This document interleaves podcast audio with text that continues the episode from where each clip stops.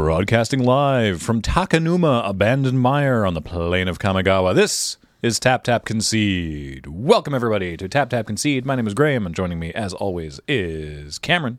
Huh? And Nelson. I'm here, too. And we are here. We're here back in the studio, and feeling all right about that. Yeah, we exist. We can... Oh, fusion dance. Don't let me distract you from Sorry. Don't leave me hanging. I'll hold your coffee. There we go. Ha-ha. Ha. Thank you. Nelmarin. Oh, God. Or Calson, I guess, is the other option. I'll let you two. Post your ship name in the comments.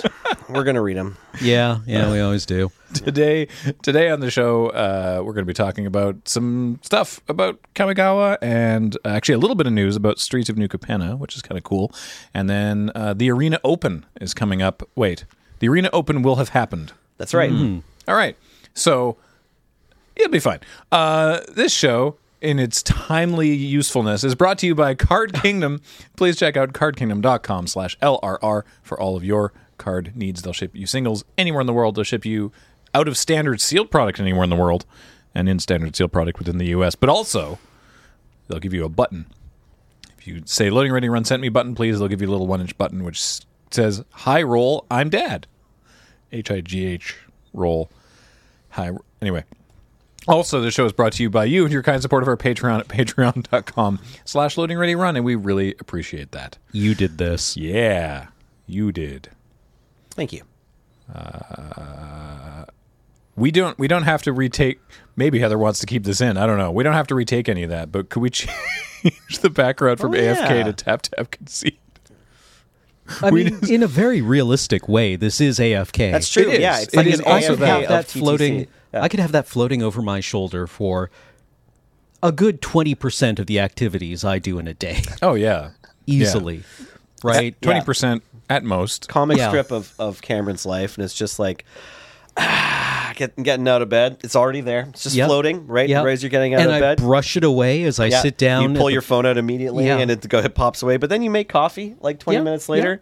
Yeah. And then it goes away again. You go sit down in the bathroom. You know, it's like that. Yeah, no, it's not even gone in the bathroom. Yeah, no, it's Anytime you see me tweeting. Yeah. Yep. The swipe keyboard is really handy for that. Oh.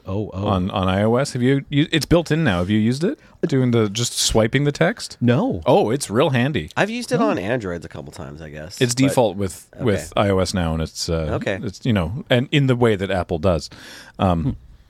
None of that's particularly relevant to Magic, but we are now, as you can see, Tap Tap Concede, and so Magic news. Now, Nelson, you're very excited about this. They announced yesterday, at time of recording, that Streets of New Capenna will be available April 29th, 2022, with a twist. They say, with a twist. We're exploring. I love this phrasing. We're exploring different release cadences.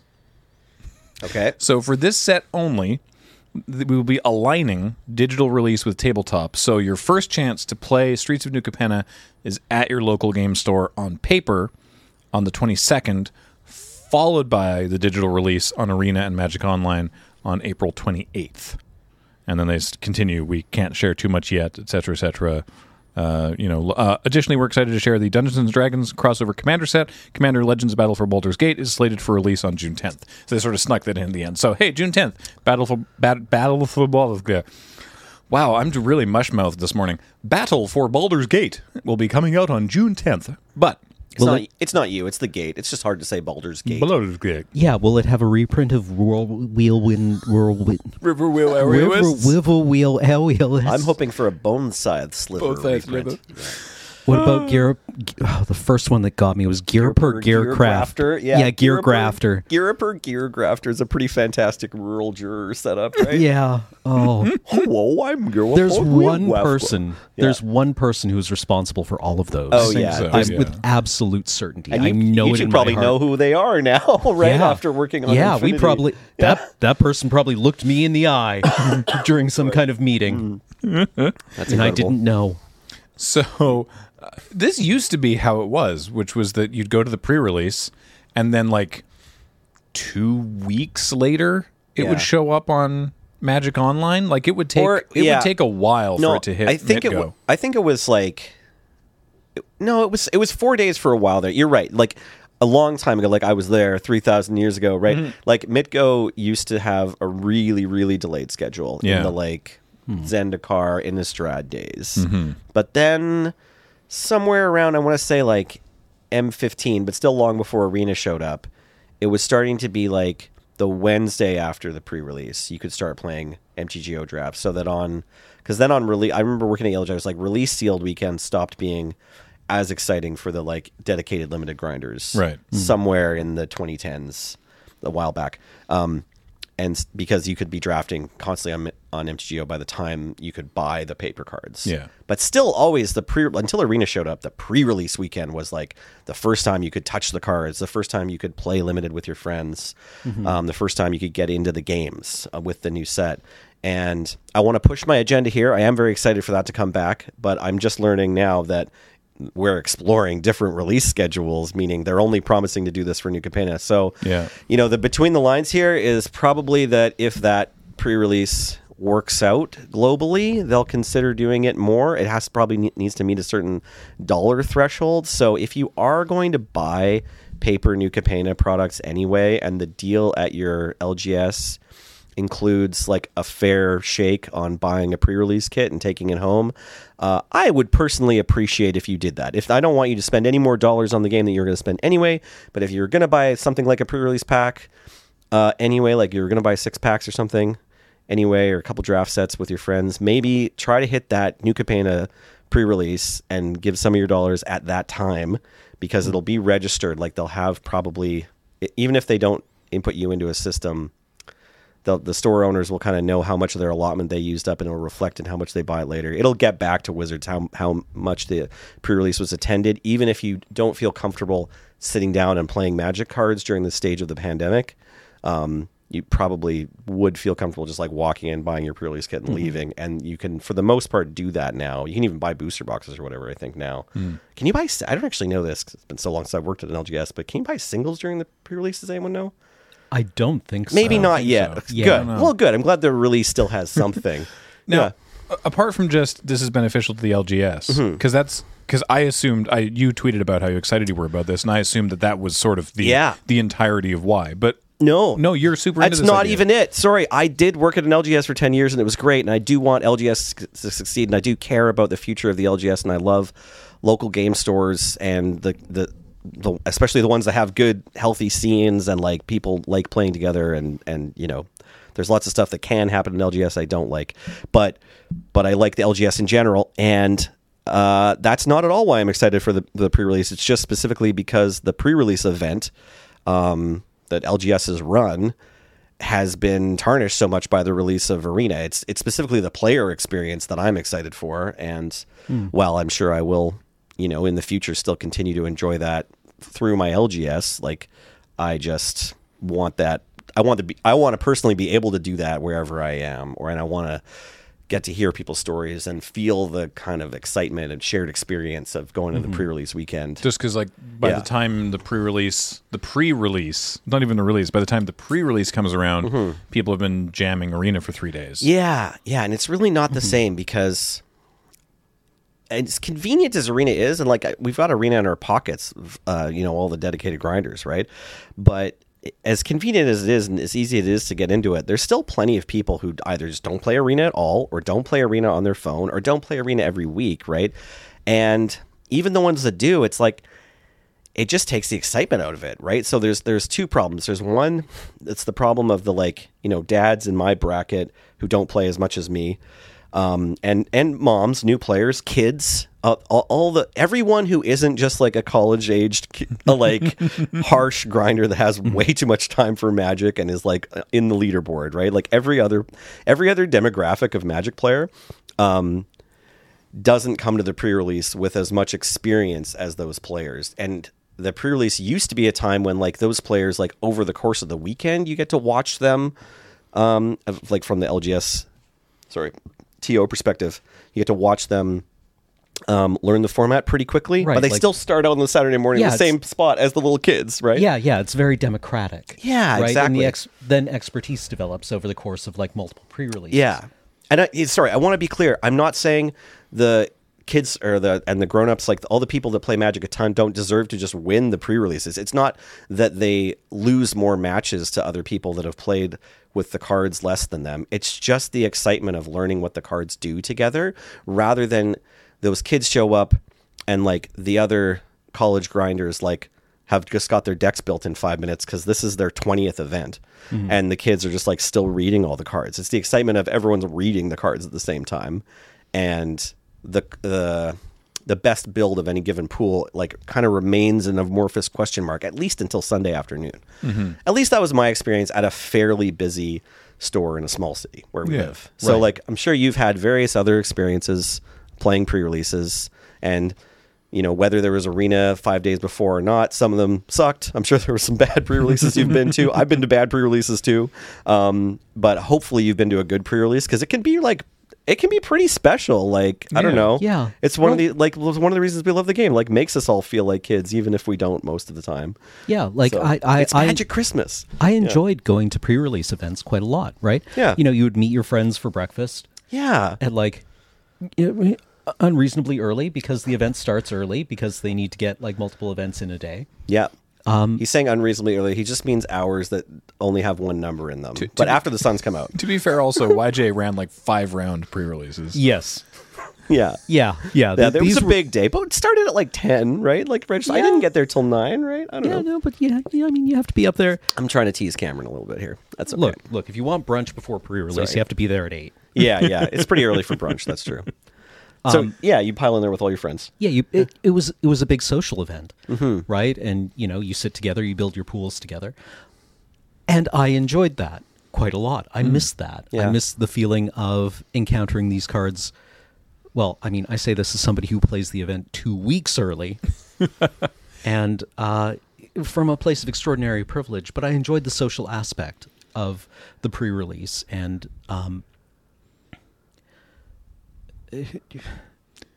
Having some expertise over other people, I guess.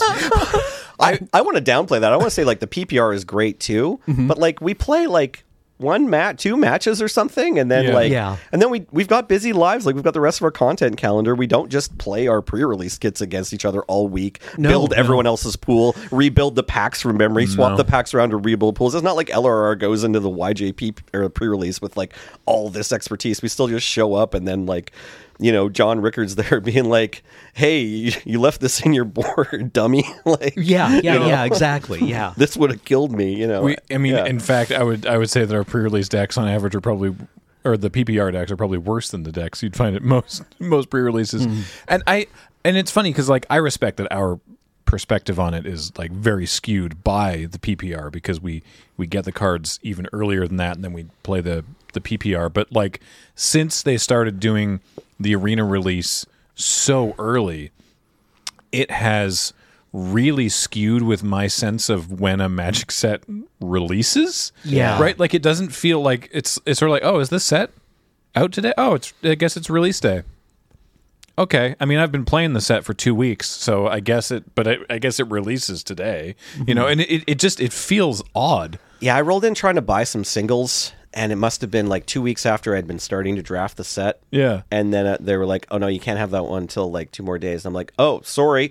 I forgot. Yeah. And that used to be my job to police that, right? And now but it was simpler. It was a simpler time, right? It's going to be weird for the LGS too, to have people come in and be like, yo, I started playing this on Arena 3 days ago. I want to build this constructed deck for FNM or whatever. Right. And it's oh, no, the set's not out. What do you mean the set's not out? I've been playing it on Arena. Well, it's not out in paper yet. I don't know. Yeah, but they're changing that. That's it has been weird for the past few years, but now it's going to be paper pre-release, at least for Capenna. For this one. And then a few days later, the Wednesday or something, will be the Arena release. Yeah, it's the 22nd is pre-releases, which I assume is a Friday, and then the digital release is the 28th, so 6 days later. So I assume it's, so it'd be the Friday and then the normal, like, Thursday arena release. So is it aligning with the paper release, basically, then? That's wild, actually. If it's not even the middle of the week. I think it hits Arena and MitGo a day before paper release. Okay, 1 day, sure, yeah. Because typically they've been doing the Arena and MitGo releases on Thursdays. And so I assume, I haven't looked at a calendar, but I'm assuming that the 22nd is a Friday and the 28th is the following Thursday. So the day before paper release. So this also means that, like, it's going to be a wildly exciting release weekend for the speculate, you know, the investors and the Magic card buyers and whatever, speculations on what the card prices will be. And I don't know how much that's important anymore either, just because I'm not sure how much the paper standard scene is alive and well across the world. I really don't know. Maybe it's great. Maybe in lots of places people are playing standard. I do see tweets of people playing Magic tournaments. I haven't felt super comfortable going back, although I did some Islander in the summer. Well, like in the summer, it's not so bad. Yeah. That's the thing, right? I really like anything that encourages the health of Magic communities, which are typically crystallize around LGSs and paper tournaments. That's critical to the game. I like this in principle. A couple of days ago, as of time of recording, there was a big release for a video game that I play. And I and my friends who play it with, you know, we hung out on Discord and we kind of played it together and experienced it together. And that's how an online game community gels. I don't really do that with Arena, right? It's not like we all hang out in a Discord channel and draft the sets together. Except on the Fam Jam. We are still in the midst of a pandemic, and I realize that in a lot of places restrictions are being lifted or have been lifted or were never in place. I still think it's responsible to encourage people to play remotely as much as is possible. I will be going in and picking up my pre-release kit for New Capenna in paper. Thank you. But me too. I'm not going to be playing in an event. I could see maybe withholding judgment whether I'll play an event, but it doesn't look super likely. It's just I feel like the state of the world is really hard to predict, and I definitely I've had some summer months where I'm just like it's okay to go play this Magic tournament. There's 16 other people in the room and everyone's masked. That's what it's like in Victoria anyway. Like the Magic players are all just like, it's fine. If we could play Magic, we'll follow the rules, right? Here we're very lucky, right? Like the general rate of vaccination among the adult population is over 90%. Everyone masks. It's still wise to limit contact. Yeah, of course. Yep. Yeah, there's been more breakthrough cases this year than before, obviously, right? Yeah. There's more letters in the Greek alphabet. There's more. Don't wish to know any of them. I don't want to learn any more letters in the Greek alphabet. Yeah, stop. I'm holding out for the Psy variant. No. Oh, yeah. Why? Because I like saying it. Gangnam Style. I just want. You know, I want the one that's that shares the letter for the Schrödinger wave equation. I can't tell whether I'm honest about this or not, or whether I'll come to regret it, but I want to say, like, I'm just looking forward to the Omega variant so that because the scientists are all like, oh, this is the last one. Yep. Yeah. Yeah. No, we're done after this. No, well, then we'll get into, like, I don't know, do you go into the Hebrew alphabet after that and you start getting Aleph and Bet? Is anyone an epidemiologist? I have no idea what the answer to that question is. No, I mean, WHO is probably like, okay, I also have guidelines around this. I just found out I don't know how to say that word. I've read it a bunch of times. Epidemiologist. We go. Epidemiologist. And then it just starts being like tropical storms, and it's like the Albert variant. Oh, right, Nelly variant coming around the corner. You can't wait. No, I can wait. Don't do that to me. Don't please. Do that. Yeah. Anyways, yeah.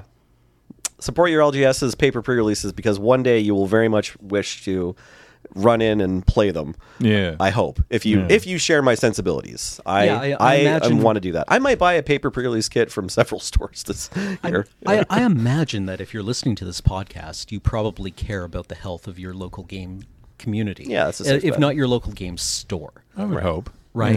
Yeah. I mean, not all LGSs support a healthy community, which is a thing that we have to be cognizant of, but.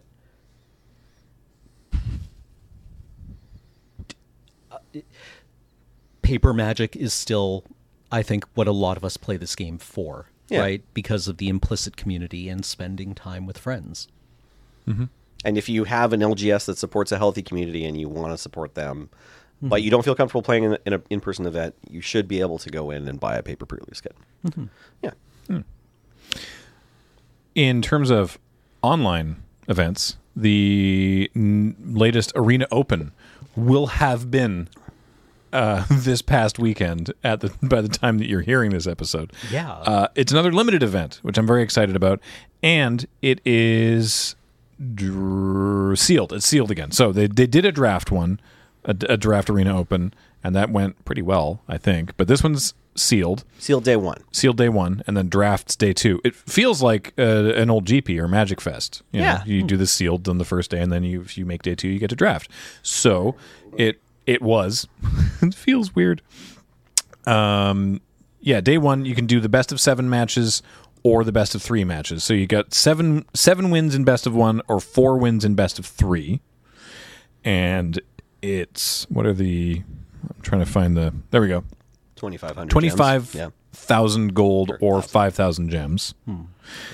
And then the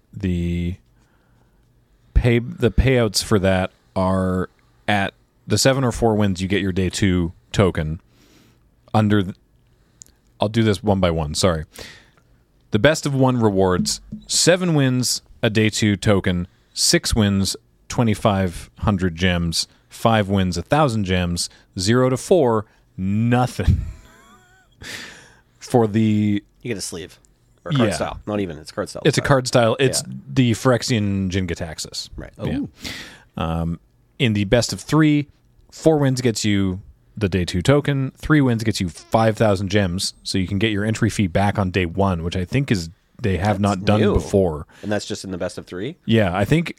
Previously, you've had to like make day 2 and win at least 1 or 2 games before you make back your entry fee. 2 Arena Opens ago, that was the case, but since they raised the price to 5,000 gems on the most recent one, making day 2, 0 wins got you the 5,000 gems back. Yeah, okay. But the previous ones, it was like, yeah, you don't even break even. The prizes went down to like 1 or 2 wins or something, or 2 wins maybe, but then... Getting your entry fee back, the break-even point was, like 2 wins on day 2. Something like that, yeah. So this is now, of the best of 3 wins is 5,000, 2 wins is 3,000, 1 win is 1,000, and 0 wins is nothing. And then on day 2, it's a draft. You still have to have joined, again, this is not helpful information, but you have to join the event during that 2-hour window between 6 to 8 a.m. Pacific, even if you do it later. Yeah, but you don't have that much later to do it. No, you have to do it. No new matches after 6 p.m. I don't know how you're supposed to draft. 6 p.m. Pacific, yeah. Yeah. Anyway. And you probably want to get your draft done in the a.m. hours of the Pacific. Probably, yeah. So the payouts for that, 0 to 2 wins, you get your 5,000 gems. 3 wins, 7,500 gems. 4 wins, 10,000. 5 wins, 25,000 gems. 6 wins, $1,000. 7 wins, $2,000 and an invitation to qualifier weekend, and then 8 wins, $2,500 and an invitation to qualifier weekend. So I can't remember if I went over this already in the podcast, but the last time we were talking about Arena Open, I was like choosing my deck while we were recording the podcast. It was Alchemy. Oh, yeah, right. And I was going to go with some combination of Mardu-colored dragons back in the days before Town Raiser Tyrant was at all nerfed. And you said during the podcast, like, well, you better get on that. And I was like, yeah, it's fine. I'm gonna pick my deck now. We're thinking about it. I'll lock it in. I'll try to get one game in the afternoon, and then I'll finish my games up after the kids go to bed. Right. When my kids go to bed at like 6 p.m. Pacific or 7 p.m. Pacific, and previous Arena Opens I thought had gone like at least 12 hours. Oh no. And this one I suppose does, but I thought it was like during the day. But they changed it, right? Like they've changed things. Yeah. Entry and prizes are different, and maybe the window of time's shortened, or maybe I'm just remembering my previous day 2 arenas wrong. Anyway, I definitely could have read this, but I certainly just showed up. I was like streaming. I'm like, I'm going to stream this. It's going to be great. 7 to 10 p.m. Pacific on Coach Nelly Twitch TV. Like, get in there, like, say hello, and then I like look, and it's like, here's your 5,000 gems and your 1 pack or whatever. Like, thanks for playing day 2, and I've like completed no games. It's like, oh. That's okay. I probably would have just gone 0-2. It's fine. But yeah, Make sure you play your games before the thing ends. On the next Arena Open, I was thinking about it because at time of release, it's like the Arena Open has happened. Yeah. But that's okay. It's part one of two of our Arena recap. Oh, our Arena Open recap. Because right now we get to tell you about what the format of the event was, and we'll tell you about what our thoughts were going into it. And then next Friday, we get to tell you all about how our Arena Opens went, assuming we play at all. I'm going to play for sure. I'll try once. I kind of want that Phyrexian Jingataxis. Fair enough. I mean, do you want 5,000 gems much? But... I mean, you like sealed anyway, right? Yeah, I like sealed. Good. Yeah, so I easily can throw away 5,000 gems on a sealed. Let's light these gems on fire. I've had pretty bad experiences. I've had a bad run on Arena with Kamigawa sealed.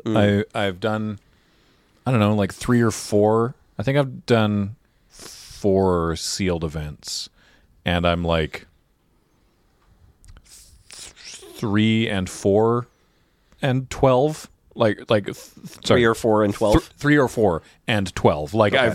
I've the first two I did, I went 1 and 6 across the two of them. Like it's been bad. Okay, that's pretty bad. So have you done much sealed on Arena? Just played 2. Yeah, I've only played 2. How'd they go? I think I went 3 and 3 and 4 and 3. Okay, so not great, but fine. I might have even gotten 5 or 6 on one of them. I remember being like pleasantly surprised because I tend to be kind of bad at sealed in general. I usually like sealed. Yeah, no, I tend to, especially on Arena. Like I don't know, I think it was the same beforehand. Sometimes I would spike a pre-release, but like I tend to be like, okay, the sealed goes badly for me. But I play 2 of them usually because I just want to. I want to start with sealed, and then I get into draft, and I watch my win rate climb for like a week or two, and then like settle. Yeah, right. No, my sealed experiences have not been good with Kamigawa. Okay, I opened the one that stuck with me was I opened a sealed pool and got 3 really good red rares, and had a total of 4 red cards in that pool. That's brutal. Yeah, and super unlikely. Yeah, no, it felt bad. Yeah, right. Like it wasn't that bad, but like it was one of those pools where you have no creatures in your best rare color. And what's good and sealed in this format? Do we know? Maybe we're not qualified to say. Do we know like what's been working?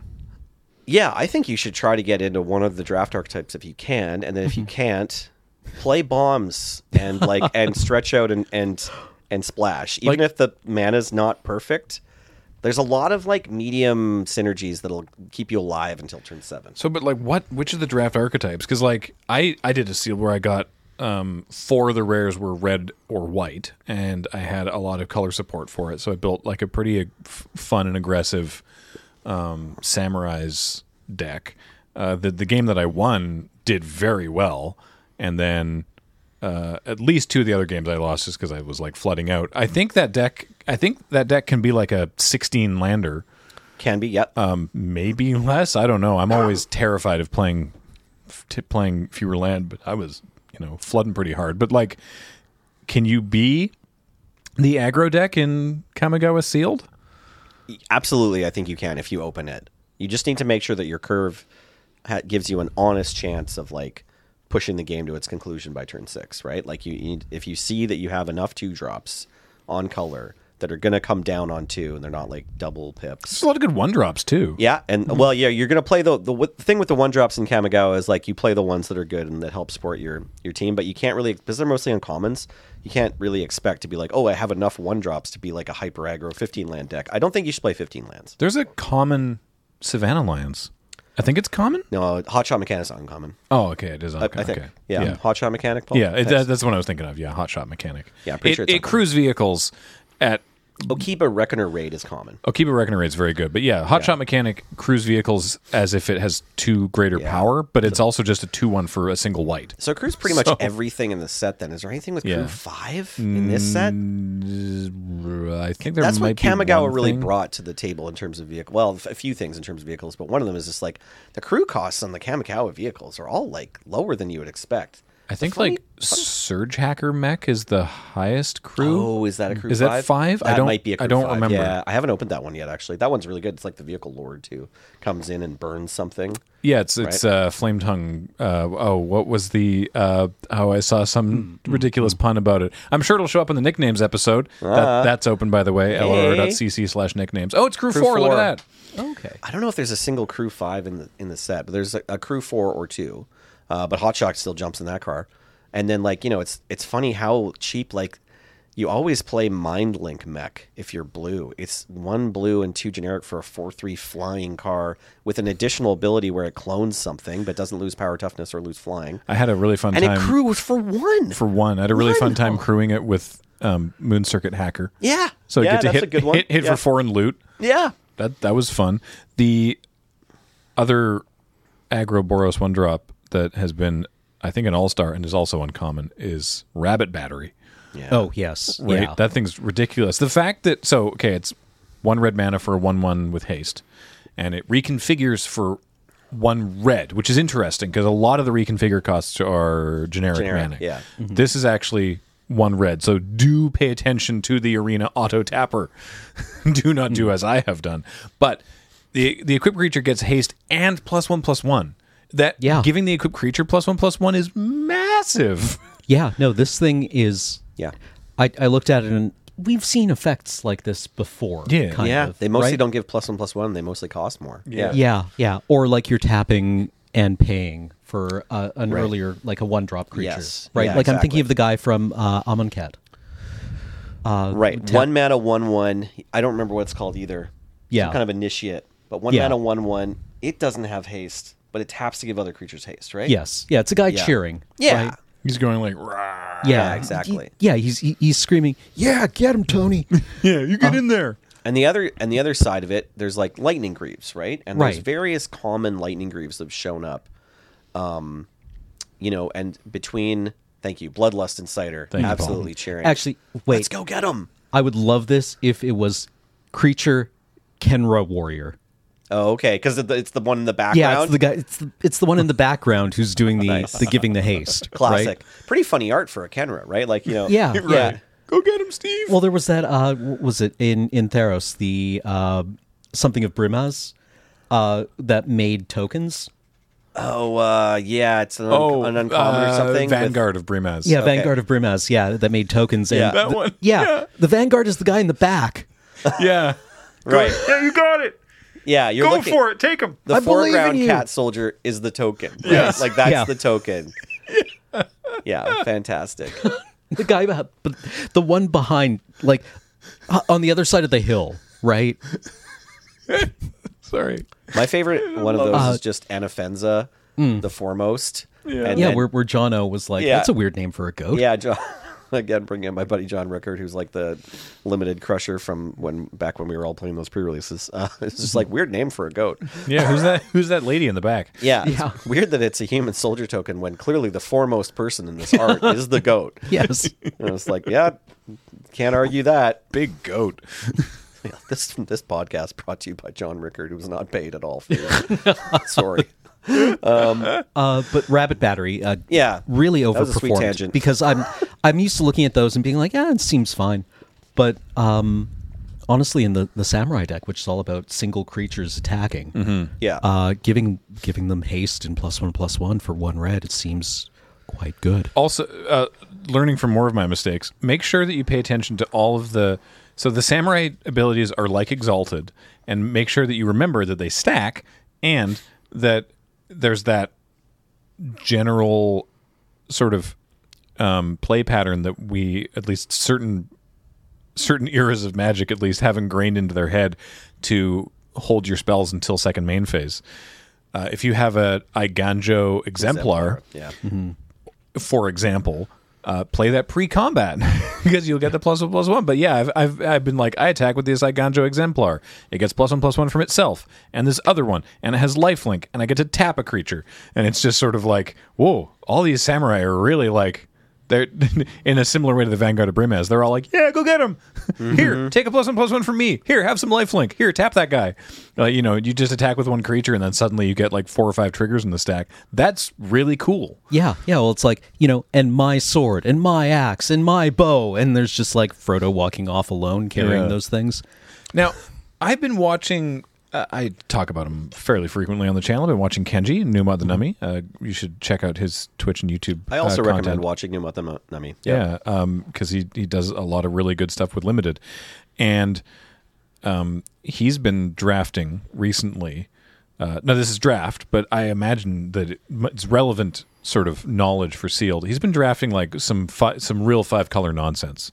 Okay. The kind of sort of it puts me afloat with the five color nonsense in his mythic rank or whatever. Yeah. Awesome. It puts me in mind of the sort of teamer focused five color decks from Strixhaven, where there's what's these Season of Renewal is a really important card. It's two and a green. Tanuki back. Yeah. 2 and a green for an instant, and you can return a creature. It's choose one, return a creature card from your graveyard to your hand, return an enchantment card from your graveyard to your hand. So choose both. That's what. Choose one or both. Choose one or both. Pardon me. Right. Yeah. So you get the Tanuki that cycles to search for a land. Yeah. Right. Okay. Greater Tanuki. Right. Yeah. And then something else that died. Yeah. Maybe your everyone's favorite doggo, whose name escapes me. So Spirited Companion. I wanted to say familiar. I was like, it's not a familiar. Yeah. So, but there's also, you could do for example, the Tanuki is the creature, and then for your enchantment, Behold the Unspeakable. Yeah. Because that is, he's been saying, it's the best uncommon. Sure. It's the 3 blue saga. Mm-hmm. Creatures you don't control get -2/-0 until your next turn. If you have one or fewer cards in your hand, draw 4 cards. Otherwise, scry 2 and draw 2 cards. Exile the saga, then return it to the battlefield transformed under your control, and it turns into a 0/0 where it gets +1/+1 for each card in your hand, also with flying and trample. That's like the least interesting part of the card. It's kind of cool with Season Renewal because you can kill it by just emptying your hand. Yes. Yeah, and then get it back. Weirdly, in this format, being able to kill your own creatures is super important, and there aren't a ton of sacrifice outlets. Yeah. But it's great when you can sacrifice your stuff. So, I was watching him earlier this morning, and he had the...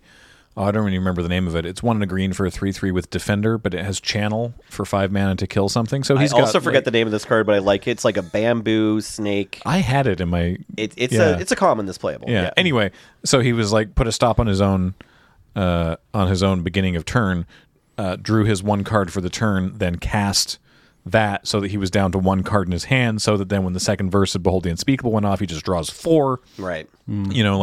Setting your stops in your upkeep to make sure that you're down to that thing where you're just drawing lots of cards, and he's running like the Haven and all the dual lands that are possible, and like two network terminals. With 2 network terminals, you can tap one to the other's loot ability and start chucking away the various basics that you draw later that you don't need, and you don't even need to tap your ninja's kunai. Yeah, exactly. The kunai is good too. Also, kunai is another common that's really gone up in value for me. Kunai, it's wild that it does any target. It punches above its weight so heavy that Ninja's kunai that thing goes face as the the cry rings out in the cold town square of the morning. That thing goes face like it just, as someone loses to taking 3 from a ninja's kunai to the forehead. Yeah, but easily my best draft deck so far has just been 2 Tameshis. 2 ninjas kunai, some other stuff, but that's what it was. It was just Tameshi, Reality Architect, bringing back ninjas kunai over and over. Right. That's foul. Yeah. And it's like so hard to get through that. I lost a game to DCing, and I was streaming the matches at the time, and I was just like, it doesn't matter. I think we're still getting to 7 wins. Like this deck can take an L and still just go the distance, no problem. The legendary creature that interacted very well with Season of Renewal. I don't remember the name of it. It's 1 and a green. It's a legendary enchantment creature, snake. It's a 1/3. Weaver of Harmony? Oh, I think that's the one. Wait, 1/3. No, 1/3. This is a 2/2 that pumps your other enchantments. No. Not a legend. It is legendary. That's the one. Shigeki. Jukai Visionary. So 1 and a green for 1/3. Legendary enchantment creature, snake druid.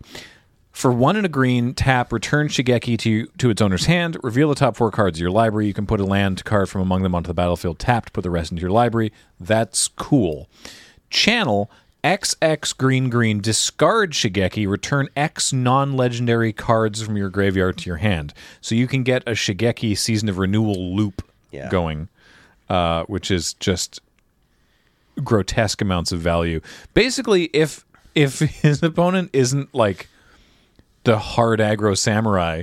Then he's just like flipping gears and hitting buttons and like turning cranks and dials on his side of the board while his opponent's like, how am I supposed to kill you? You keep gaining life and killing all my stuff. Yeah, you can do powerful nothing in this set really well. The other card, if you don't get a Shigeki because it's rare, you can actually just set up Season of Renewal combo with Colossal Sky Turtle. And it only does creatures because that's what Season of Renewal says. Shigeki can get back all your kill spells, so that's really good. But a bunch of your kill spells are creatures, as we were just talking about, like other channel cards that can kill flyers or whatever. Or just a second turtle and you're bouncing their stuff, because with the turtle, you can just pay 3 to get any card back, so you get the Season of Renewal back, and then you have another creature in your graveyard through the course of the game, however that happens. Maybe it's a channel card, but maybe you just chump blocked. And then you can get both back. It's a lot of mana, but it is, as you said, a loop. Yeah. I've seen Colossal Sky Turtle in a lot of games, and very rarely, I think maybe once, in play. Oh, like, yeah, I like to cast it too. It shows up a lot being channeled. I've lost games to them bouncing creatures with it. Instant speed, recollect, and the just 2 mana unsummon, both very strong. I would say in general, but in this format. Yeah. I said to myself, I'm like, well, there's no 2 mana unsummon. Yeah. And then turns out there is. It's just stapled to a turtle. Yeah. Yeah. There's a lot of unsummons in this format, too. Like, one of my favorite commons is just the Manowar, like, unsurprising Manowar with Ninjutsu. That's very strong. I have a tough time picking other cards over that one. And then the rare Manowar is also quite good. I had one of those in my draft deck with Tameshi and 2 Manowars. But it's the splash art that's, like, in the background of, like, looking for a game of draft. It's 3 generic and 1 blue. I want to say Iterative Invention... Or it has iteration in the name, but anyway, it's a rare saga. When it comes down, it can bounce. Oh, yeah, that one's great. A creature that turns into a 3/3 flyer. I had that in my and the second saga PPR is like deck. The second chapter doesn't do anything. Adaptive iteration? Adaptive iteration might be right. I want to say is what it's called. It can stop you. It can silence your opponent. Inventive iteration. That's right. Yes, the second chapter draws a card, right? Yeah. Or gets you an artifact back from your bin. So in my games, it would just always get me back at Ninja's Kunai that I was going to get back with Tameshi anyway. Mm. And, like, it didn't feel like it was doing anything. The one time I got it to draw a card because I hadn't put the Kunai in the graveyard yet, I was really stoked. But most of my games with it, it just kept getting back an artifact that, like, I had plans for with one of my Tameshis anyway. But this card is fantastic, obviously. Yeah. So, yeah. Sky Turtle unsummons something for 2 mana. Watch out. We were going to talk about the draft archetypes, though, or the sealed archetypes. I guess. I mean, in whatever time we have remaining. Okay. Which is not much. But like, okay, not much. Yeah, because like, what are the all-star cards that draw you into a draft or into an archetype in sealed? Like, if you open a card, what are your signposts? What is level of support? And also, like, I think the most important thing that I've noticed in this set is that you need to be on curve. Yeah, I really want to say that. This set specifically. Yeah. This set does not tolerate you doing nothing. Mm-hmm. I don't know. My theory going into this is that you build whatever gives you the best curve, regardless of whether it obeys an archetype or not. I want to say the same thing, and it was like that's the biggest piece of advice I can try to impart, and what I was hoping to close with. And we're low on time anyway, so there are many other sources on the internet to find out what all the 2-color archetypes are in this set, and if you can get into them in sealed, great. But if you need to splash, do it. But obey the curve, because I think spending 6 mana in the first 4 turns is much more important than spending 6 mana on turn 6. Mm-hmm. How many times has your opponent been on the play and gone like turn 1 Simian Sling, turn 2 Oni Cult Anvil, and you're like, well, I'm going to lose this game. Yeah, well, the one that I haven't run into that yet, but it's Samurai, Imperial, or the tap-down Samurai. Go ahead. The brutal one that I got was the green one-drop. Not the green Death Touch. Oh. It's the enchantment that gives +1/+1 to other enchantment creatures, or puts a counter. Okay. When another enchantment comes down. The Generous Visitor? Yes, I think so. Yeah. Right, that uncommon, yeah. That thing's irritating. That thing and then quickly, followed by the bear with lifelink in white. Yeah, okay, yeah, the Selfless Samurai. Yeah, that's hard to get around, right? Yeah. Like, sure, because it can sacrifice Selfless Samurai, can sacrifice self to give something indestructible. So no. The enchantment with lifelink. Okay, the fox. The 3 mana 2/3 lifelink enchantment creature. Sorry, yep. Okay. Yeah. Yep. It's gross. Yeah, and that just sets up like a gradient of life that it presents like a difficult challenge to get over. There's a bunch of very scary curves in the green-white enchantment deck. Mm-hmm. So like green white enchantments, red white, black white, they can all come down and be doing things very powerfully very early. The 2-drop. Sorry, yes, the one that makes enchantments cheaper. Yes, that would be it. Yeah. Turn 1 Generous Visitor, turn 2 Jukai Naturalist. Right, and then turn. Then you have a 3/3 lifelink, and then turn 3 you're dropping like a Befriend the Moths on turn 3, and then a Tales of Seshiro on turn 4, and it's like, oh no, or worse, like the turn 3 includes your lifelink friend for 2 mana. Then the third mana is like an Azusa's Many Journeys, and then you also play an extra land, and you drop like the Death Touch 1/1 to block, and you attack for like 6. None of this is Magical Christmas Land. I've seen this happen. Yes, it's not Magical Christmas Land. This is an uncom. We haven't talked about any rares. Kamigawa. They're not even super high pick. It's just that like filling your deck out where like it's pretty solid from 1 to 3 is important in this format. Yeah. Mm-hmm. I've had lots of decks where like I can chain 4-drops once I get to my 4th land, but it's just not good enough to deal with my opponent getting to go 1-drop, 2-drop, 2-drop, 1-drop on turn 3 or 3-drop on turn 3, and then like I'm on the back foot and like I'm killing or I'm even trumping some of their stuff, but the early damage matters so much that if they have their own bounce spell, their own removal spell, they're able to just like pressure my life total into oblivion. So that's where you want to be in this limited format, I think, is making sure that your curve is solid. Next week, we'll let you know how it goes. We're all going to lose to 6-mana bombs. Yeah, exactly. Yeah. It's like, my opponent just like, land, rare, died. just land, farewell, wipe everything, and then just start playing bomb after bomb while you sit there with no hand. We're all going to attack our opponents down to 3, then get wrathed like 8 games in a row. Yeah, and just trying to keep 1 creature on the board to equip Kunai 2. Perfect. Yeah. We can't wait to tell you about that next week. And we hope that in the interim, you thought, hey, I'd love to get some cards. Maybe I could get some cards from cardkingdom.com/LRR.